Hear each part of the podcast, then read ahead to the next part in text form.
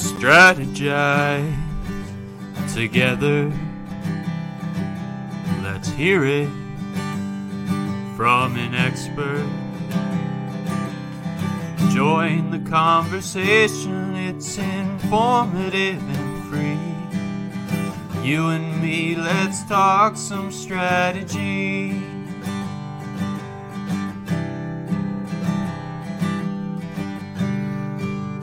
Here's your host, Dorien Morin Van Dam.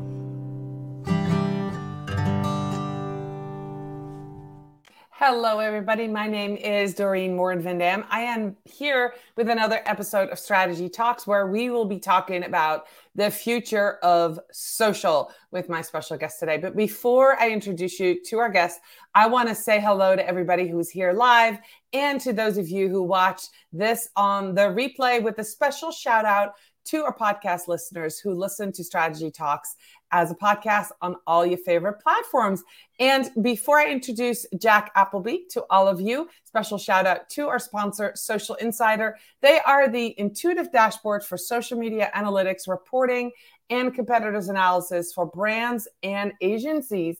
If you need data, you need Socialinsider. So, without much further ado, let's get started. The future of social with Jack Appleby. How are you today, Jack? Uh, I'm so much better having heard that theme song, which is fantastic. Uh, I'm great. Oh, that's awesome. Yeah, I love that. My son wrote that, so I all the credit goes to him. Even I love it. It sets the stage perfectly. You are the expert. Um, I'm interviewing you. We're going to talk about the future of social. So um, let's just get started with that, right? You have a newsletter called Correct Future called Social. Future Social. so, what inspired you to start that, and what has your experience been working with the, you know, big brands that you know, uh, you know, there's so much to unpack. Let's start with Future Social. What got you? Sure. What inspired you to to um, write that, and what's happening with that? Yeah, so it's funny. Like I, I'm now a full time content creator, which I, am still getting used to that coming out like off my breath. It's a it's a weird thing to say still, um, but basically, I've worked in social for the better part of 12 years now. Um, got into the field in 2011, right when it felt like social budgets started to become a thing. Mm-hmm. Um, and fortunately, came into an agency that was very entrepreneurial uh, and very much encouraged us all to kind of learn at our own speed, figure out what's going on, and had a lot of opportunity to advance. So I started off in video game marketing, working for DC Comics, Warner Brothers Interactive, moved on to Microsoft, um, worked on Minecraft Social and a, a bunch of other games.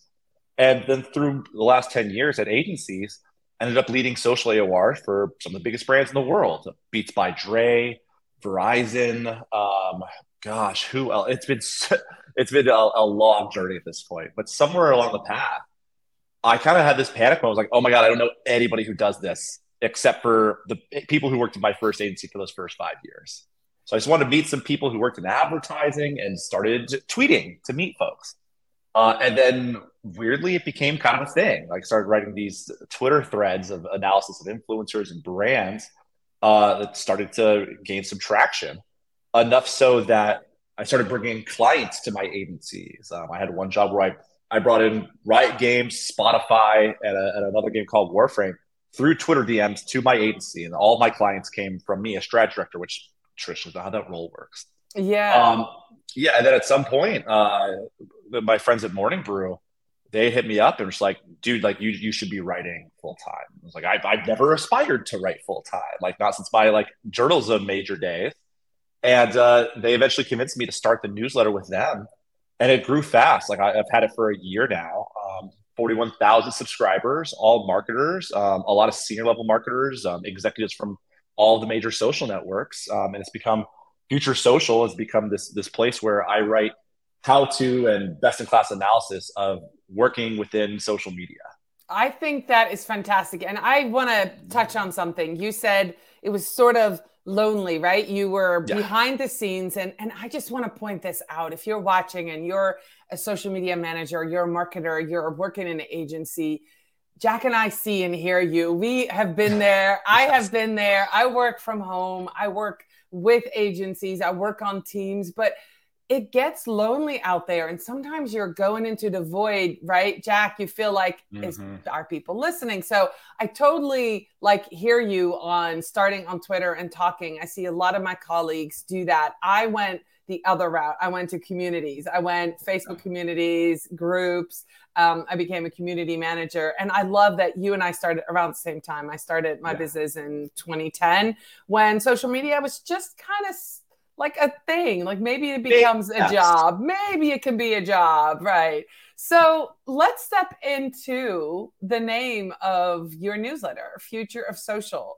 What is happening? And I just want to, you know, reframe what you and I were talking mm. about in the green room. You know, both you and then, you know, Ann Handley has said this, and, and you just reiterate that um, by you know giving up everything else you do to become a content marketer become a writer in the age of ai stepping up. And let's talk about that. Let's unwrap that a little bit. Like we still need writers. We are so focused on what's coming and ai and writing for us. Why do we still need content creators jack why do we still need people like you why why is this even more, which I would say more important now than ever. It's, I mean, the growth of AI is a fascinating thing. Um, and, and to, like, to be clear, I'm a big proponent of it. I think it has a lot of use cases, especially mm-hmm. for content marketers. I think mm-hmm. it can make mm-hmm. our jobs a lot easier. I don't know if it replaces us. I think that's what, what like we're both kind of getting at. Um, I've actually written two articles about ChatGPT. The first one I just put into the tools like, give me an 800 word essay on why ChatGPT is going to replace social media managers. And the fun part for me was it told on itself and actually said the opposite. Even though oh. I told it to justify that it will replace a human being, it said, no, I won't. And here's a bunch of reasons as to why. And I actually just published that because like I'm not going to summarize this better than they are. Um, but then I did another exercise where I built out, I tried to see if I could build an entire brand through ChatGPT, where I, I literally had an idea Let's see if it can name it. Let's see if it can come up with a value proposition. Let's see if it can come up with content pillars and content ideas and then actually write the copy. And it did a pretty great job. Now, all of that said, this is where I think the the thing people misunderstand about a lot of these tools is they're still only as good as the original idea that's within them. And they are not like fully trained, like they will never be perfect. Um, the way I anticipate using it for myself, like writing a newsletter, is I can see it helping me brainstorm really well. I could see like giving it up. Like I've tried it this way. I've worked in social for 10 years. I have, uh, like theoretically, I've seen pretty much every version of a piece of content that you can see, but I'll put in there like, give me 25 different ideas to promote this thing. And it'll give me a handful of like, huh, I would have never thought of that. And then I go do it myself. Mm-hmm. So like, like it's a, a wonderful tool. I think it's advancing fascinatingly quickly. Um, but I do think people who are writers often have their own ideas and then articulate those ideas in their, like in their own way. Um, and I, to me, that's why people like yourself, myself, like we'll continue to have a role in the world, even if the robots can write. Because I just think we follow people for people a lot of the time. Like I write very, like even though it's a strategy newsletter, I write very first person. I write very silly. I have my own style. And sure, it'd be nice if ChatGPT can emulate that and makes my life a little easier. But I also just don't think that'll ever be fully the case where you're developing like this entire personality. I agree. I agree, and I and I think that that's that's a good point about you know the personality piece. Um, and here's the other truth, right? So you can emulate everybody else in social media and get a pretty good brand, but in order to go viral, if we even use that word, or to stand out, you have to be different. So you, if everybody goes left, you have to go right. So chat, uh, chat GPT wouldn't allow you to do that. They send you left with everybody else. They wouldn't mm. say, well, you know what? Let's tweak this idea and let's come up with something totally crazy.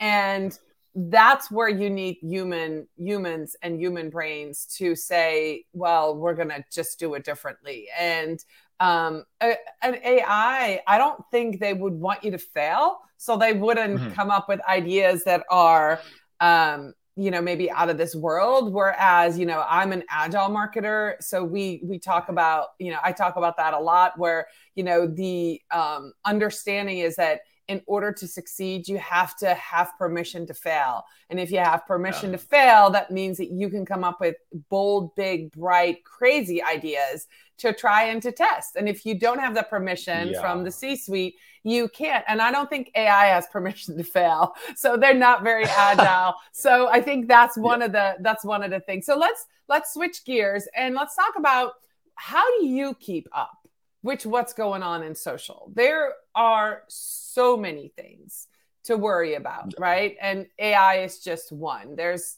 so many new things happening, platforms, features, um, new techniques. Now we have all the new AI tools. Like for every tool mm-hmm. there's out there, there's a new AI tool that does it faster, automate it better. So how do you do you have a framework that you work within where you like you read a certain number of hours a day or what do you do jack i, I would love to the, like figure it out it's funny i mean this is where early in social media careers people are often encouraged to just be constantly online it's like you yeah. hear phrases like the pulse of culture and stuff like that um, i think that is not the best use of almost anybody's time and it's about finding like concentrated sources places that you know you can consistently go to to find out what's going on or where new features launch. Um, so like after all these years of doing this, I found one person who I follow. If I follow him on social media, I'm going to get pretty much all the news. And this is a, a guy named Matt Navarra, who mm-hmm. he has his own newsletter called Social Media Geek Out. Um, I think maybe hundred thousand plus followers on Twitter. Like mm-hmm. I genuinely 99% of what I write about is it's a strategy article based on something Matt has tweeted. Wow. And this is what, and him and I talk, have like, he's become a friend. Like him and I talk about this, where it's like, he's got the news covered. And then I pick one of these things and write a how to article about that news. And they both, both become very like complementary newsletters for each other. We actually set it up so like if you read his newsletter, you can, you can recommend mine and vice versa now. That's awesome. Hey, that's smart. I follow Matt Navarra too, and yeah. um, so I, I totally see where you go with that. So you find you have found this one person who aggregates all the latest update, the mm-hmm. the most news, what's happening. So how do you take what's happening now and look at what's coming down the pipeline? Because you, I'm not saying you need to predict, but you kind of mm. need to prepare. So how do you do that? Um, you know, it's funny. Like, like I think at the end of the year, we all write our 2023 social predictions. Exactly. That's where I'm getting at. Yeah. Um, yeah. And so many of those prediction articles really lean into new tech. Um, like next year's will everyone will be talking about AI and ChatGPT because this is probably the most the, the most relevant new marketing tech we've seen in a while. But like sure. last year it was like AR and VR and they're rolling advertising. I'm like, what role rolling advertising? People don't even have these products. Like, I, I don't understand what you're all seeing. For me, like, I really continue to think the, the longer I do this, social media is about two things. Do you have a hook that people truly care about? And do you have a creative idea that people truly care about? And what's actually happening now, like if we are if we were to, to call out one future of social prediction, we've seen over the last year, every social network is going to an interest graph model. They used to all be based on a social graph, which is my feed is full of people who I have chosen to follow or I have friend requested, a la original Facebook, most of Instagram, uh, Twitter in the past. TikTok introduced the interest graph social feed, which is mm-hmm. based on understanding you as a person and putting things in your feed that you maybe not have elected to follow, but it understands you algorithmically. Sure. Instagram Reels is that way. And now Twitter is that way. Twitter has the for you feed. So I think we're going to continue to go towards that direction because we're finding time spent on app really increases if the algorithm gets it right because maybe the content that an algorithm feeds you is better than what your random friends on social media post and that's why you stay in the feed longer but i mm-hmm. think the big takeaway from all of that's going to be content creators and strong thinkers in social are going to have the best organic reach they've had since the early days of facebook because every social network is being set up in a way that encourages the best content to get seen. And again, the best content being what has a hook that resonates with like your core audience strongly enough and what's actually a creative idea enough to keep them around after that. Hmm. That's really great. And I can see that when you say that to hook and then the content, what I'm seeing in my feed are those people that are um, talking about one topic, one topic really well, become the mm-hmm. expert. They're not an expert when they start, they become the expert. They tell their stories in such a way that um, people are fascinated and then they answer the questions of the audience and they're creating videos based on what the audience asks. Now, that uh, interest graph, I love that you explained it that way because that kind of made me really understand that a lot better. And if you're watching this, you probably have that same thought. Um, is that something that YouTube has already been doing? Kind of like you watch this video and now you want to watch this video. Is that kind of what's been happening on YouTube for a little bit longer where you know, there's always that suggestion. Like you watch his video, mm-hmm. now here's the suggested, and it comes up with the next thing. Is that the same idea? I, I you know, to, technical terminology wise, I don't know if we do if it's if we qualify it that way, because I don't know if that's a social specific term. And I personally don't think of YouTube as social media. I think it was like mm. broadcast and digital. Um, but like fundamentally, yes, like YouTube has algorithmically, like I don't know about you guys, but like by YouTube is very curated for me. Like when I go, I, I often just visit the YouTube homepage and click around there because the content, like the platform understands me. Mm-hmm. So fun- functionally, let's say yes, it algorithmically is strong. Yeah. Okay, that makes sense.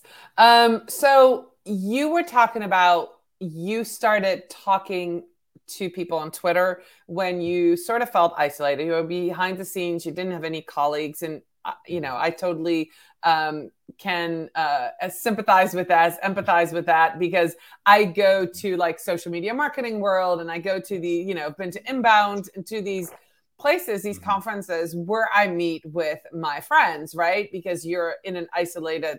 Um, even before working from home was a thing, a social, a lot of us social media managers were working from home already. Mm-hmm. Um, so that personal branding piece that you happen upon sort of by accident how important do you think that is for other social media managers out there um, and, and other marketers and how can somebody start building that brand. Yeah so i always caveat before i go into this talk that if you want to build a personal brand it can be really really powerful for your career. Not with aspirations to become a creator but it just brings in so many other opportunities. Like clients will find you. Like i, I got one job um, where during the interview process, my boss or my future boss said, Yeah, the entire leadership team at the client follows you on Twitter already. Like, one of the reasons you're getting hired here is because we know they already trust you and they never trust anybody we hire for this job. So, like, there are real benefits to doing it. That said, if you like don't feel safe online, if you prefer to be introverted, if you don't want to put like yourself out there digitally, I never encourage anybody who doesn't want to do it to do it because there are plenty of cons that come with living this way. But that said, like if you do want to build a personal brand as a marketer or a social media manager, I think there's so many incredible ways to do that that will really benefit you, not just in your visibility, um, but in how you think about the work itself. Since fundamentally, personal branding is still branding work. Um, I always say the easiest way to get started in this is like, I, I actually wrote an article on this called like the most positive way to build a personal brand. I'm sure everyone here works in a very specific industry of some sort, and they're in marketing, marketing slash sports, marketing slash video games, whatever that might be. If you just start by curating really great work from your industry and posting that on LinkedIn and saying why you like it, do that two to three times a week. And right there, you are showing other people how you think about work, like what your personal taste level is. And you're showing off the best marketing work there is and by the way, marketers always love attention for their work. So you will start connecting with people who did that work. You'll start showing off to your fellow connections like what type of work is resonating with you. You can build quite an audience just doing that. And then I from there, I love that tip. I love that tip. Oh my gosh, that's mind blowing. You're right. And huh, sometimes we don't want to highlight other people, right? especially if we consider them quote unquote competition. But sharing somebody else's content is a free thing and it can make you mm-hmm. look incredibly smart if you curate the right content. That is a great tip, Jack. Wonderful. Yeah, I, what it is and why it works. That's like you can build. Like I know a, a woman uh, named Jess Smith who she works for I forget her title now. She might be VP of branding, but she works for Stewart Haas Racing. She's worked for the Yankees. She's been at Under Armour. Um, and she built a Twitter account for herself that is, has a huge following in professional sports marketing because she did just that. She highlights everyone's work and says like, and like they're usually just like short comments like, love the graphic design of the Miami Heat here. And she's built uh, 30,000, 40,000 Twitter followers by mostly doing that and then expanding to a blog about pro sports marketing where she shares more original thoughts. But you can dip your toe in really safely without ever triggering any controversy whatsoever. So sharing your own thoughts on other people's content. That's sharing I want to I want to caveat highlighting other people's work that you like. Okay. Because this is where like like if I the one thing I would go back and do differently is when I started tweeting about social, I approached it more of like a classroom where like I would also critique things. Never viciously, never meanly. I, am not, not into like spicy Twitter, that kind of stuff. Mm-hmm. But I would mm-hmm. critique where it's like, you know, this doesn't work because of X, Y, and Z. Here are things they could have done differently. And as my audience grew, it took me way too long to realize that that would get back to the originators of the content. Mm. And as I look at and as I look at like how much social real estate I just have, like on Twitter and LinkedIn, and how many posts I can do per day, it just doesn't make that much sense to critique things that I don't love versus highlight things that I do love and explain why I love them. I love that. Oh, that's even better. So, really specific. So, find the things that you yeah. love. Why do you stop to scroll? Why are you mm-hmm. reading that article? What do you love about it? Go share that. And obviously, tag the original yeah. person who, who posted it, who wrote it, who mm-hmm. created mm-hmm. the piece of content and share why you love it and highlight others. I mean, isn't this like stuff that we learn in kindergarten, right? Cheering yeah. for your cheering for your fellow kindergartner exactly. as they learn how to read. These are lessons from that, but that's a really good reminder. It's a very competitive world yeah. out there as content creators. And so that's a great way to get started, both on Twitter and LinkedIn, finding I mean, that eh, content. Yeah, like not to mention, like it is also a heck of a networking tool. Like literally last month, like one of my writing idols is Mark Manson, who wrote like the subtle art of not giving a I don't know who's watching the show, so I won't finish the title um, but I've al- I've always very much looked up to him as a writer for his ability to take complexities and make them very accessible, very simple, and very human language. I made it like I don't have an Instagram following. That's like my personal social network. It's got a couple thousand followers. I made a video about like how taking one of his classes as part of my morning routine. He saw that and asked me if he could repost it.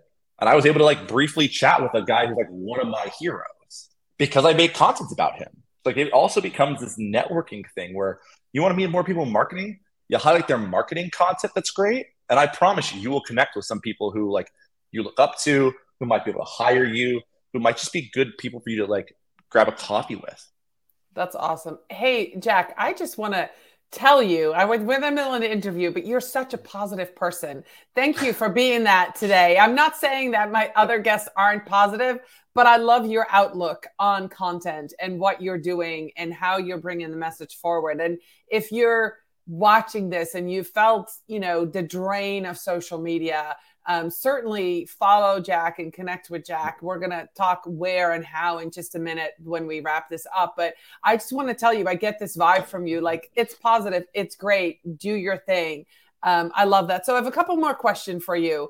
Um, what what um, role does the social media play in shaping a brand's reputation and public image um, as a standpoint of you know how important is it as you as the social media manager the marketer how important is that? And how does that weigh on you that reputation piece? Because um, you've been that yeah. social media manager behind the scenes can't really balance a lot of stuff. Have you worked with teams? Is that a shared shouldering um, of that rep- reputation? Or how does that how does that work? Because i think that's something that if people are watching marketers we have felt mm-hmm. that that um, that weight on our shoulders. Yeah it's interesting. I mean so most of my history is working at ad agencies as a strategist on a team. Um, and i usually was kind of like the de facto like lead on like the little five person teams that i worked for. And then when i worked for a larger brand like a microsoft or verizon we'd have a creative pit that might include 100 people potentially, and then a core team of strategists and producers um, that worked on that business. So as far as like business reputation goes, um, it's funny. I don't know if until the last couple of years the brand managers and some of like the clients even realized that the way the world works now, because so much has been invested in organic social media, brands are being built by a series of activations. Like it, we are, it's very hard to build the next like Nike just do it, like to get to that level of understanding or like a line and a mantra. I have that strong takeaway. It's very hard to do. What's happening far more often now is a brand is like I mentioned, brands are built by a series of social activations. That's how you eventually become a social follower of the brands. Eventually, you become a purchaser of the brand. And if we're being honest, usually it's I'm a purchaser and then join the community. And I think right. we like us marketers love to think that we drove a follow and that's how they then ended up buying a shoe or something. It's great when that happens. A lot of time it's not. It's the that's other way the actual around. Flow. Yeah. Um, but that said, like I've just always kind of viewed it as like a fun part of my job.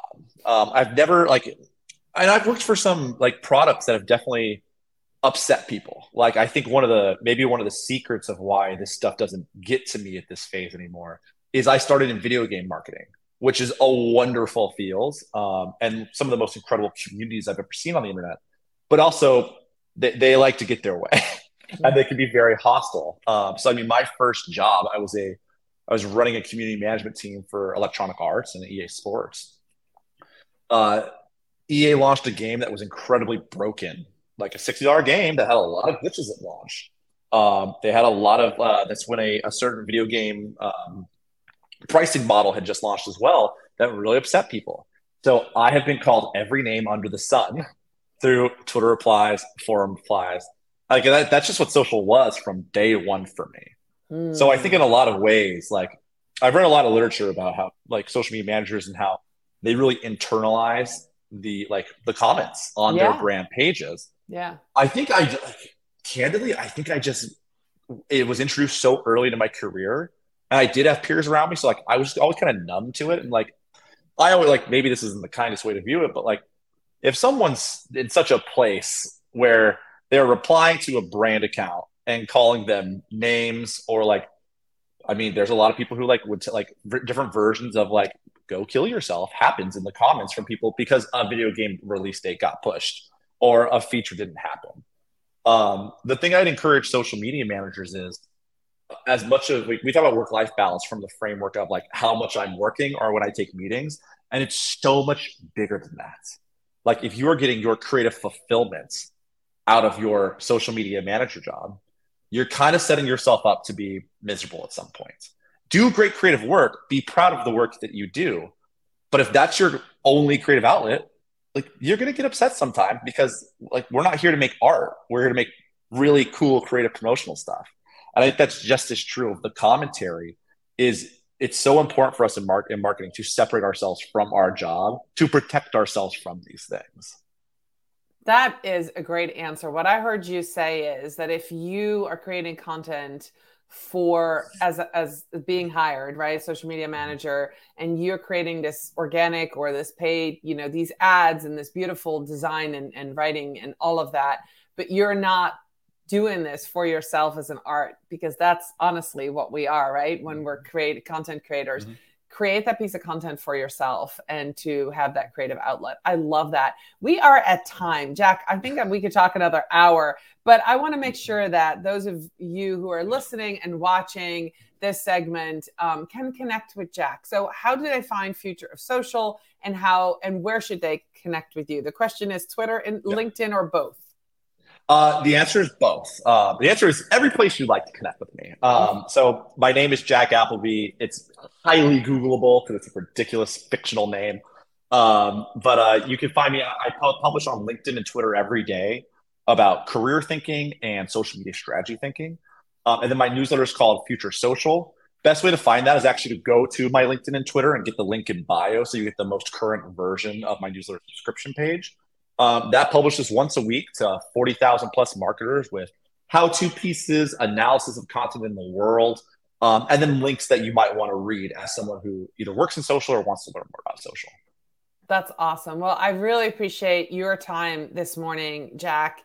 Um, really appreciate you being here live. If you have questions for Jack, make sure you connect with him both on Twitter and LinkedIn. I appreciate you talking about the future of social with us. Um, and those of you who listen to Strategy Talks as a podcast, thank you so much for joining in. I will be back next week with another episode, and I'll see you later. Bye, everybody. Thank you.